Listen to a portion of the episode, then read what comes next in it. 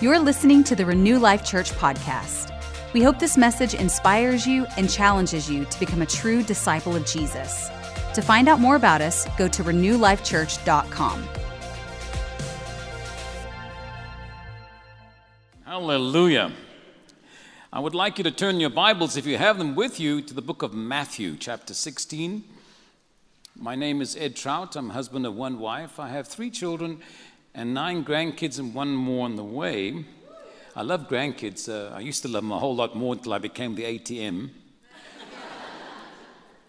but grandkids are a blessing. I, I come from South Africa. I was born and raised in a city called Cape Town. But I've lived the last 23 years in San Antonio, where it snows. and we have no water or electricity, but it snows. Anyway, went there so I would avoid all that, and look what happened. All right. But uh, I live here, and I was a pastor. I was very young when I got saved. I'm from a Jewish family. My mother exiled the Holocaust uh, as a young lady. She left the Second World War uh, with her parents and got in a refugee ship that brought them to Africa and that's where I was born, and I got born again when I was 13. It was the most amazing experience of my life. I got saved five Sundays in a row. It was so nostalgic for me. I kept on doing it. I just kept, it was just amazing. They preached the hell out of me anyway. It was quite something. And then I was a pastor for some years. Lord used me as a young kid, even as in school. We had all kinds of uh, prayer meetings and things happen throughout the school life. And I baptized my own headmaster in years that later. But I, when I was a young man, I was into Bible school and I went to became a pastor. And from that, God called me to the prophetic ministry. I tried to explain to him he had the wrong person. I'm too comical by nature. I'm very humorous. I'm Jewish wit, they call it. And then, of course, uh, I knew that prophets were always in trouble. That's all I knew about them. When God called me in the early, early 80s, I told him I didn't know what that was, except that they were always in trouble. And uh, I explained I had a wife and children. And a long story short, I ignored the call for three months, and my wife and one of my children was in a vehicle on the way to church one Monday morning to clear up the church and clean up and do our little duties, a Monday morning thing. And uh, the, tr- the vehicle we in uh, got stuck on a railway track. And a train came and hit us. We'd left the vehicle because we just tried everything we can to get it moved or going, and it didn't happen. And this voice was telling me, because I, my plea to God was, I can't become a prophet or live by faith or start something so crazy, new ministry, because uh, I've got a wife and children. I've got responsibility. And so when this happened, the Lord said to me, You're so responsible, you almost killed him. Do what I tell you. And so he called me not to be a prophet, but to raise up prophets. So I have focused with every intensity of my being into being from the pastoral into the prophetic, learning all I can, because I form my Christianity on my relationship with Jesus, not with Peter, not with Paul, not with John, with Jesus. I follow him because I have a daily relationship with him and the Word of God. I cannot form rules or ideas or theories that are not in the Bible. The Bible has been established as God's word. It has been tried to be disproved hundreds and thousands of times all over the world, and still it's the number one bestseller in the, wor- in the world and truth. Nobody could ever disprove the Bible. Many set out to call it false and end up becoming converted to Christianity. So the Bible's my platform, and you should have said amen. It was a golden opportunity to, to agree with me about the Bible. Nevertheless, the prophetic ministry, I, what I was called to do was train. I have a gift from God to evaluate people like that where they are in their ministry and help push them in the right direction. I love the Lord more than life itself. I, there's no one on this planet that I love more than the Lord. So I'm driven by my love for God, and every decision I make is what is the best for the kingdom? How will His kingdom advance? How will He be glorified? Everything I do. That's, what, that's how I make my decisions. And so I want to address a situation because I just want you to bring you peace and understanding. My people perish for lack of knowledge, the scripture says. And I want to teach you. We just came through a difficult, challenging situation, which was our election, and then prophets that sounded a trumpet saying that Trump would be president. And so I want to address that and give you biblical understanding. And because they were not false prophets, neither were they led by a lying spirit. I just want to show you how it all comes about. And the New Testament prophet is nothing like the Old Testament prophet. Jesus said, and I didn't write this, he wrote it, him, he spoke it himself in Matthew 11. He said, The law and the prophets spoke until John. That's what Jesus said. The law and the prophets spoke until John. John the Baptist was the last of that era of prophets that were exclusively God's voice to his people. Now, when Jesus came, he became the representation of God on earth in flesh. And he said, I'm leaving, but I'm not leaving you alone. I'm going to send you the Holy Spirit. So the Holy Spirit came and became the voice today. You, the prophets are not God's voice, the Holy Spirit is. That's not my opinion, it's in the Bible. I'm telling you only what the Bible says. Now, the fivefold ministry prophet, apostle, teacher, pastor, evangelist all have the same function to equip saints for work of service. And there's a reason for it that we are all for work until we all attain to the unity and the full measure of Christ. There's a purpose and a target for the fivefold ministry. They all have the same purpose, different strategies and giftings that, that apply to them. Stay with me now. All right, now, are you ready? In the book of Matthew, chapter uh, 16, gibt da jemand Deutsch reden können? Wer, wer bist du? No, thank you, that's close. You're telling me goodbye. Matthew 16.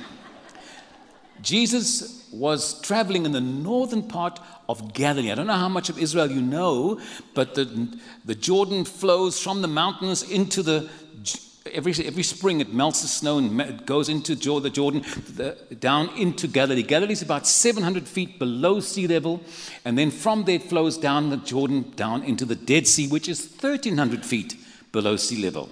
And so the climate's very different there, but Jesus spent a lot of his time, most of his time around Galilee, but he now, in a certain time, he went very north to all the little villages called Caesarea Philippi.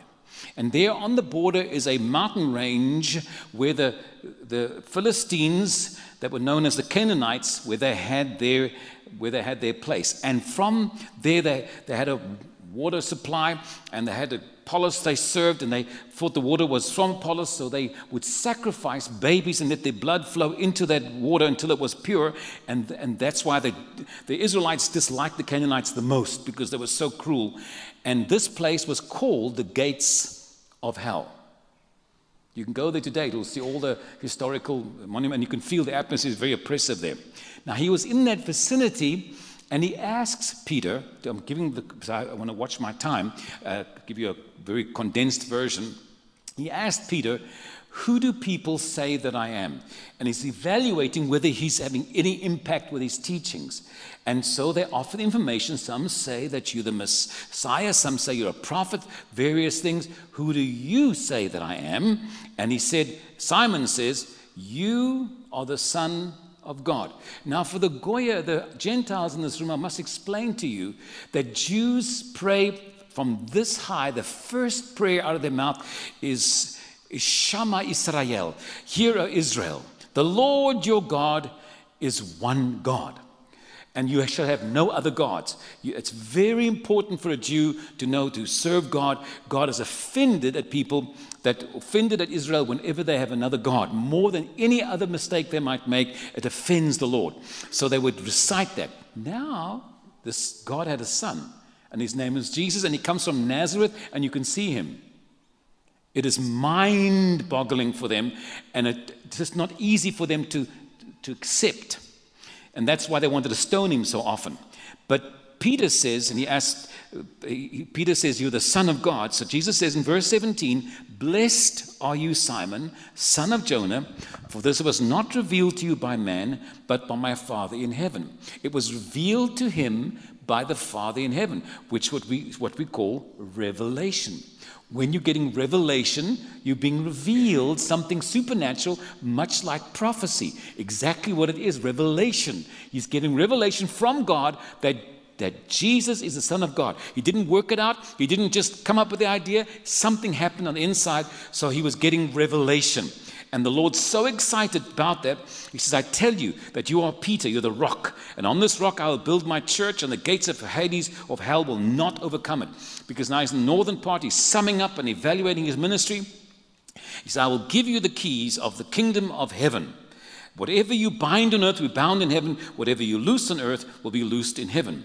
Then he warned them not to tell anyone that he was the Christ. Are you still with me?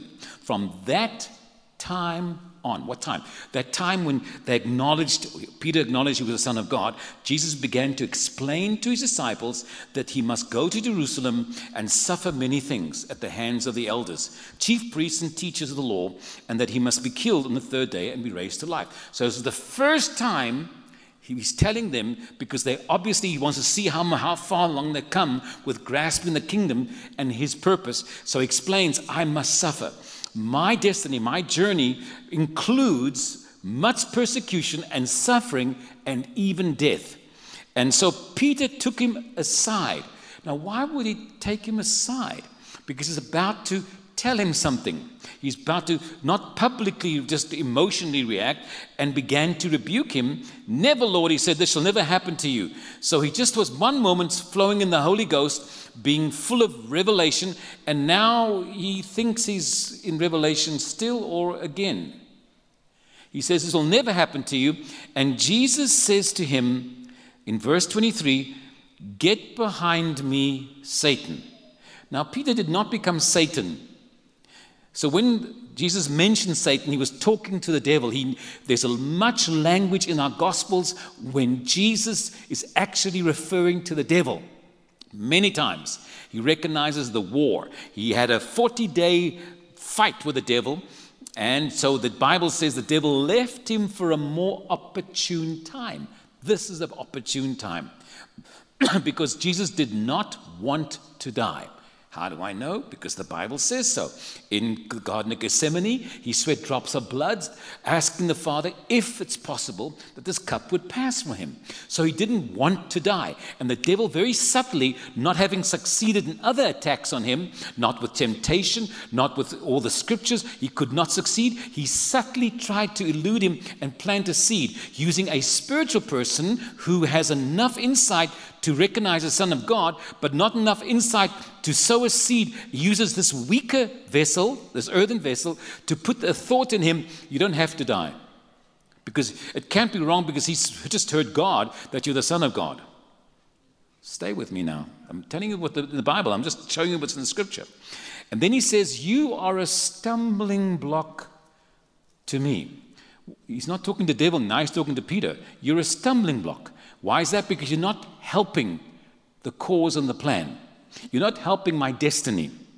And he says to him, You do not have in mind the things of God, but the things of men. But the things of men. But the things of men. Now, we are the church. We are the salt of the earth and the light of the world. Not one of you happened to come to this church. Not one of you just happened to become a Christian. The Lord picked you. He said, You didn't choose me, I chose you. So, you, with all your messed up, all your struggles, and the devil's so sneaky, he likes to put guilt on you because you have weaknesses. And God is not stressed by weakness, He's stressed by wickedness, which is the attitude of heart, unforgiveness, rebellion, anti God. That's wickedness of heart. Judas was wicked, Peter was weak. Peter denied the Lord even after being warned, he was weak. And you you struggle and you feel like you're not a good Christian because you have weaknesses, and the devil plagues you with guilt and shame because you're not, you're not enlightened in the word.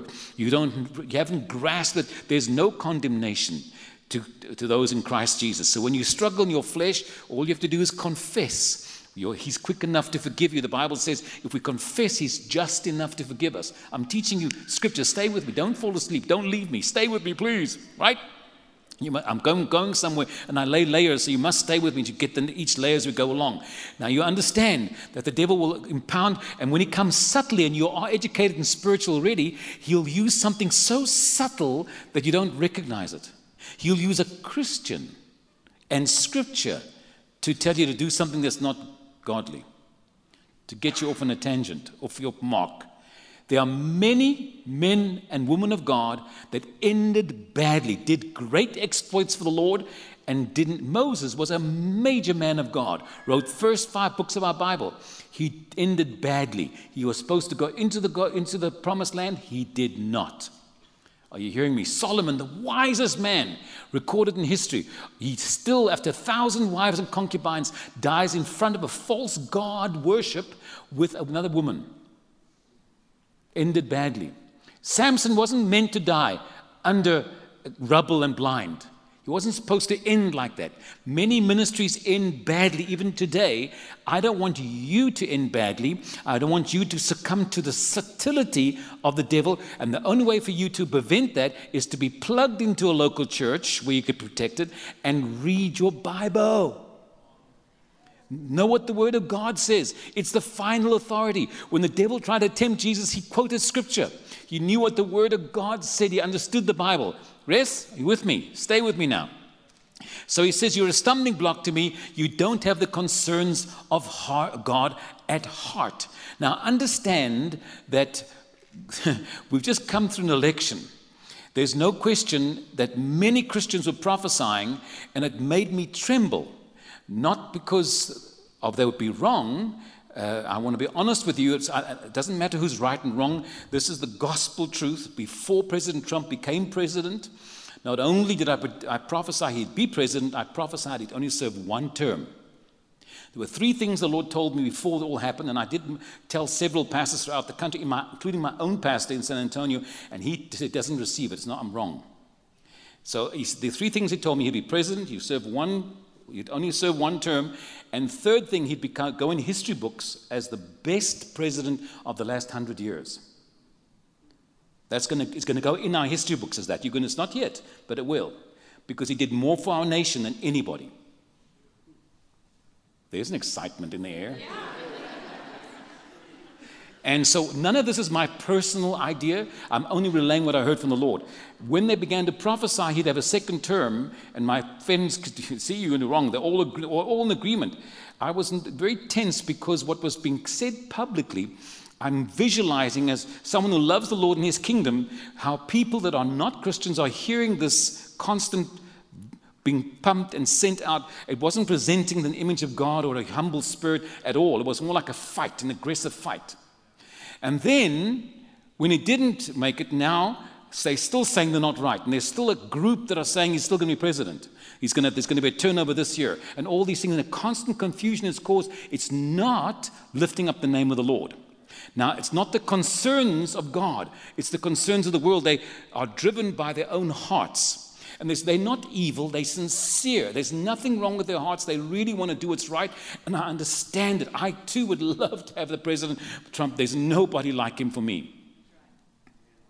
Honestly, he's a great president, got morals, he gets things done. There's no one like him for me, not one president. So that's how I feel. But I know the works of God, and I knew who would be president after there'd be a weak, flippy, floppy. I knew all those things. I, know, I have ideas. I already know things that are moving along, where it'll go to. I know what's going to happen the next years. With the Lord has opened up my understanding. But He told me, don't you go public with the stuff. That's not the work of a prophet. A New Testament prophet has to build the church and further the kingdom and being politically involved prophetically or trying to prophesy to storms and tell them it's God's judgment, like Katrina, what a lot of nonsense because it's not even biblical. You can't prophesy nonsense like that and try and bring attention to yourself. If you prophesy, Jesus said in John 16, He will bring glory to me by telling of things yet to come. He'll bring glory to me, not attention to you. You got very quiet in this place. The, a New Testament prophet is biblical and it's godly, but it has to line up with the Word of God. Do you understand? If you run after any prophets, and I will guarantee that a lot of those prophets are not even in local church, even. The local church, Jesus said, I will build my church. So why, is, why aren't they in that local church? That's what I want to know because they can't be healthy. I've learned in my journey with the Lord in the last 50 years of serving God that if you want to be a healthy Christian, you've got to be committed to a local church. You may be a still Christian if you don't go to church, but you will become anemic. You'll start, you'll start leaking bad stuff will come out of you. You come to church, it, it will promote health and protection in God's way. It is not my opinion, it's Bible. Where the two or three gather in my name, more than internet. Because I tell you the truth, the devil thought he could break the church with COVID. And there's been far too, the biggest thing with COVID is the fear. Are you hearing me? And the news reports. I'd rather believe the report of the Lord before I believe the report of man. you guys are looking at me like, I don't know if I like this guy. I understand. I'm going to tell you the truth because I want you to know the truth. The Lord stopped me in March, November and said to me, How come you guys are not praying for, the, for COVID? How come you're praying for the election? Kings will come and go, but I'll still be, I'll still be the boss. I'll still be the leader. Why aren't you praying for COVID? That's your job because you're supposed to. What you bind on earth, we're bound in. You're supposed to come against this wicked spirit. And we, as a church, as a body of Christ, but now we form this cultish idea we must fight for elections. God's in control. Even the king's heart is in the hand of God, the scripture says. Jesus was confronted by Pilate, the governor. He said, Speak up. Don't you know the power of life and death over you? He said to Pilate, You have nothing except the Father give it to you. So even someone unsaved like the Pilate, the governor, hasn't got power unless God permits it.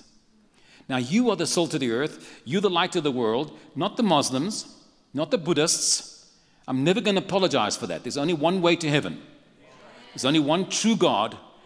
And we are not, we are not a free for all, free religious country. We were a Christian country from the very beginning. Look at your money. Doesn't say in Allah we trust. And we hope for Hare Krishna to watch over us. It's the Lord. Don't let the devil lie to you. We, this is why this nation's been blessed the way it has. And I'm not teaching the same thing in the next session. I would love you to be there because it's something also very important, especially where God's heading, heading the church now in this nation. I don't want you to miss it. Please. Now, stay with me.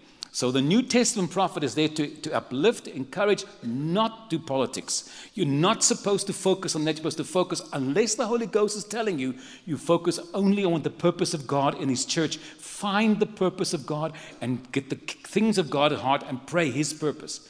Jesus sweat drops of blood in the garden. He did not want to die. I did not, I did not want Trump not to another, be elected again, but I pray rather your will, God, than mine. There are things that are in effect. Mother of, of Jesus, Mary, she was not a fun thing when she's told she's going to have a baby, but she knows what's going to happen, the repercussions. They're all going uh, to begin think, suspect her and think bad things of her. But she said, Let it be to me according to your will. It wasn't something she desired, wanted. She was yielded to the law. The church needs to do the things of God. And the only way to do that is to find out what God wants, to look for God's will and God's purpose. And He's got a purpose for the church. So when the prophets get up and they prophesy to the nation, that's what bothers me. It's not the job of a New Testament prophet to have words. Let me illustrate this to you. In the book of Acts, chapter 12, there's a group of prophets that travel from Jerusalem to Antioch. And among them is a man called Agabus. They're all prophets together, and Agabus predicts a severe famine in the Roman Empire all the Roman countries, the whole area. He doesn't say it's because God's judging the Romans for their, for their cruelness. No. He prophesies there's going to be a famine, and they decide to send food and supplies to the Christians in Jerusalem to help them through the famine. So they predicted that, but it's the only record on them predicting those things. Now, in the political era and time, there was no more pressure than in the time of Jesus. You had Herod, who was, a, as Jesus called him, a jackal. He was so cunning and he wasn't, he wasn't even in Jerusalem. He was evil, doing evil things. They were paying tax to them, they were paying their tithe, and they're paying another tax to a Roman Empire they didn't want. And so they, they frustrated and they asked Jesus, You so spiritual, you so insightful, should we be paying taxes to Caesar? Let me see the coin. Uh, whose face is that? It's Caesar's. Well, give to Caesar what is. If you want your coat, give me a cloak also. That's the kingdom, that's the nature of God.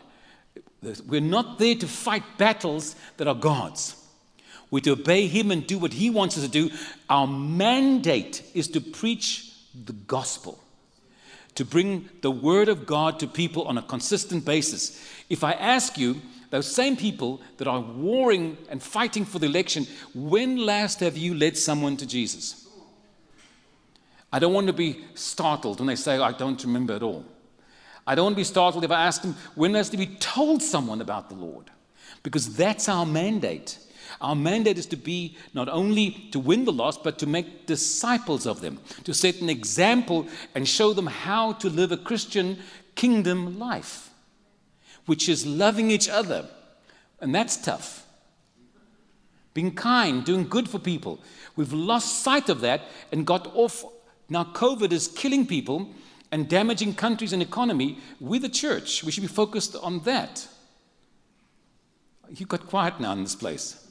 That's what we should be focused on, and we should chase that demon because there's no authority here. No matter who caused it, whether it's a conspiracy, I don't care. He still has no right. We have all authority. When we pray, we have authority. What he said, when two or three agree as touching anything, we don't even have to pray for COVID to go, we must command it to go. We have that authority. So we got distracted by stuff that was never the plan of God. Are you understanding me? You may be frustrated, but all I ask, don't judge me and get mad at me right away. Go home and think about it.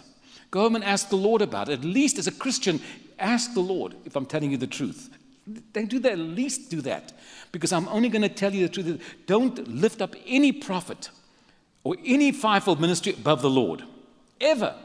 You must follow the Lord Jesus. You regard your pastor. Pastor, when you see your pastor in the church, you honor God in them. But be led by some prophet and some prophecy, prophecy must strengthen and encourage you. That's the main thrust of it. It says in Acts 15, verse 32, that Silas was one of the fellows that traveled with Paul. We had first had Barnabas, then we had Silas. And he's, the Bible said that Silas and Judas, not the same Judas that died, another Judas, themselves being prophets, were able to encourage the brethren with many words doesn't give direction or correction or judgments. None of that. In politics, they prophesied to the church to encourage, to strengthen, because we're in a fight. Our job is to be the salt of the earth, the light of the world, to be the voice to the world through our behavior and through our actions, because that's how they get drawn to Christ. When they see our good works, they give glory to the Father in heaven. When they see our love one to another, they'll, they'll know that we're His disciples. That's how we know, not by our prophesying and fighting politically. That's not the gospel. The gospel is lifting up the Lord Jesus, living his life. He said he put down different platforms in his gospel. He came when he said, I don't take away the law, I fulfill it. Your law says, if you kill your brother, you will be judged. I say, even angry with him, you will be judged. Your, the law says that if you commit adultery, you shall be stoned. I say, you look at a woman with a, with a lustful eye, you'll be. And the reason why he did it is to show you how much we need him. Because none of us can stand in our own strength. Do you understand? So we're the salt of the earth, not to get distracted. The devil's so sneaky to get us off on a tangent. Get focused back on the Lord Jesus. Get focused back on your love for God and your love for your family and the, the church and, and get be a witness. This week, make a point of telling someone that God loves them. You don't have to be a super spiritual person or, or a good Christian because there aren't any. If we were good, we wouldn't have needed a Savior. We need the Lord Jesus. Are you hearing me? Now, there's so much more I could tell you about it. I'm just briefly touched that topic. I have it online. If you go, if you visit us, propheticlife.com, you can go and check on the. There's, I did a whole teaching on this in more depth, and uh, this uh, just to educate the church what the Bible says. It's not my opinion; it's the Word of God.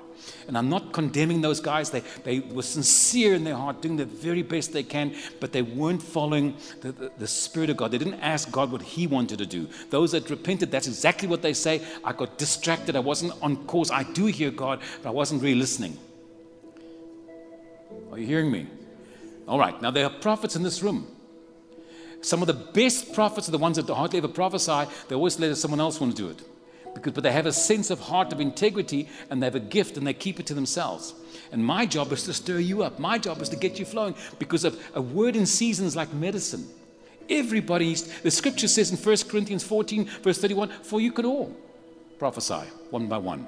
That's what it says there guys are all in shock. It's all in the Word of God. I must come to a seminar and teach them what prophecy really is and how to prophesy. It's not hard, it's easy to prophesy.